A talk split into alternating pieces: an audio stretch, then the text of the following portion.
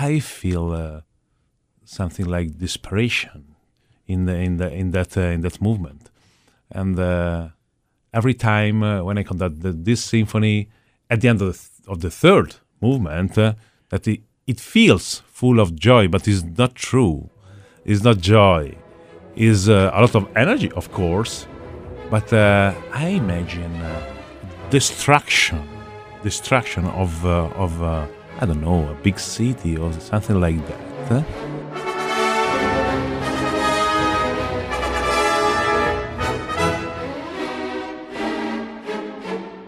And then at the last movement, we have uh, the memories uh, and the desperation after this uh, big, terrible event.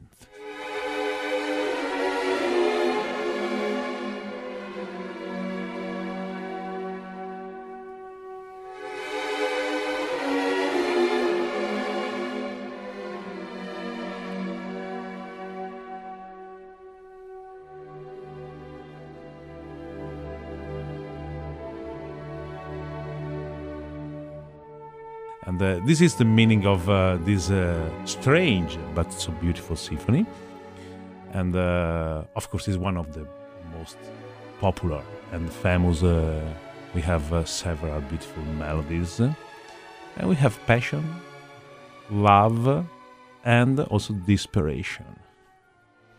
I have a friend who plays trombone in the San Francisco Symphony who I said to me many years ago after we heard a performance of the sixth and everyone applauded after the third movement. He said, That's okay. He said, Everyone should applaud loudly after the third movement and then just leave in silence after the last movement. That's what he said. Yeah, yeah, it. exactly. I I like when uh, the applause is very spontaneous. Uh, it it, uh, it makes sense. Yes, give give us uh, your your enthusiasm, and then uh, of course we have to change our feeling and our mood to go in the last movement. This is a piece that you'll be taking with you on the Florida tour Yeah. in February. Um, I heard you say on the podcast that DSO does, Between Two Stands, that you're hoping that you'll have some time to spend with musicians and that musicians will have time to spend with each other off the stage during the tour. What do you hope will come from that? So actually, I believe in these uh, kind of things uh, to stay together, to spend time together, and to live experiences together.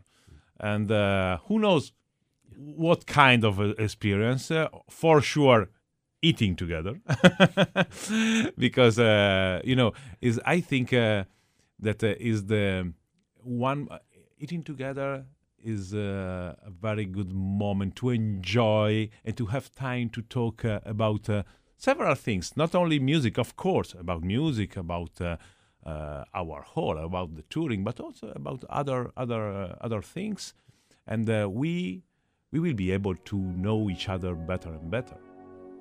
Let me just ask you are you more of a beach guy or a mountains guy? Oh, beach guy. Nothing beats the warm sand and the cool waves. no, no, I, I, I'm a, a sea lover. Yeah. I, I love uh, beach, sun, and, uh, and sea.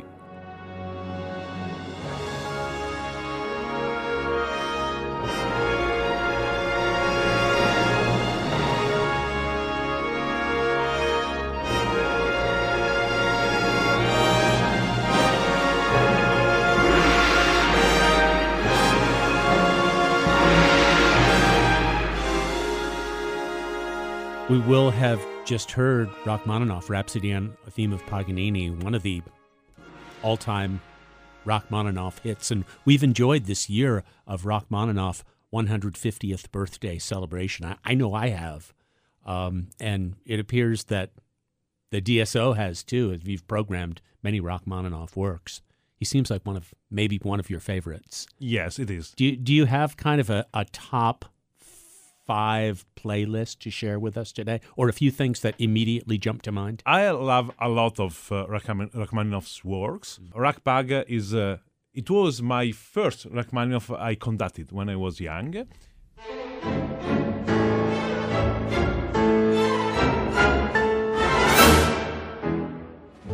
And uh, it is one of my favorite pieces for sure. And uh, I have to be honest, I love so much the second and the third piano concerto.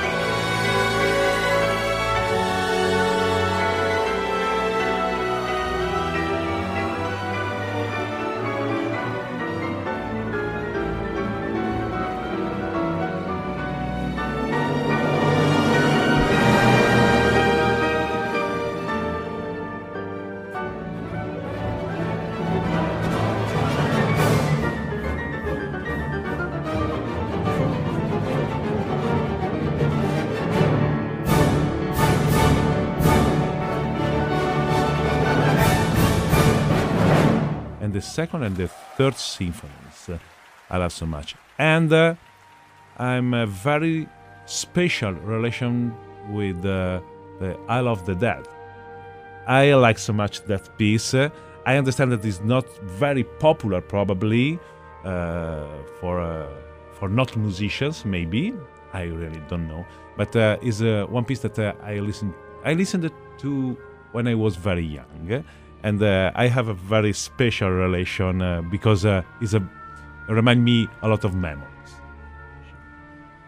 Jader Bignamini, music director of the Detroit Symphony Orchestra, thanks for being with us today. Thank you. For WRCJ, this is Peter Whorf.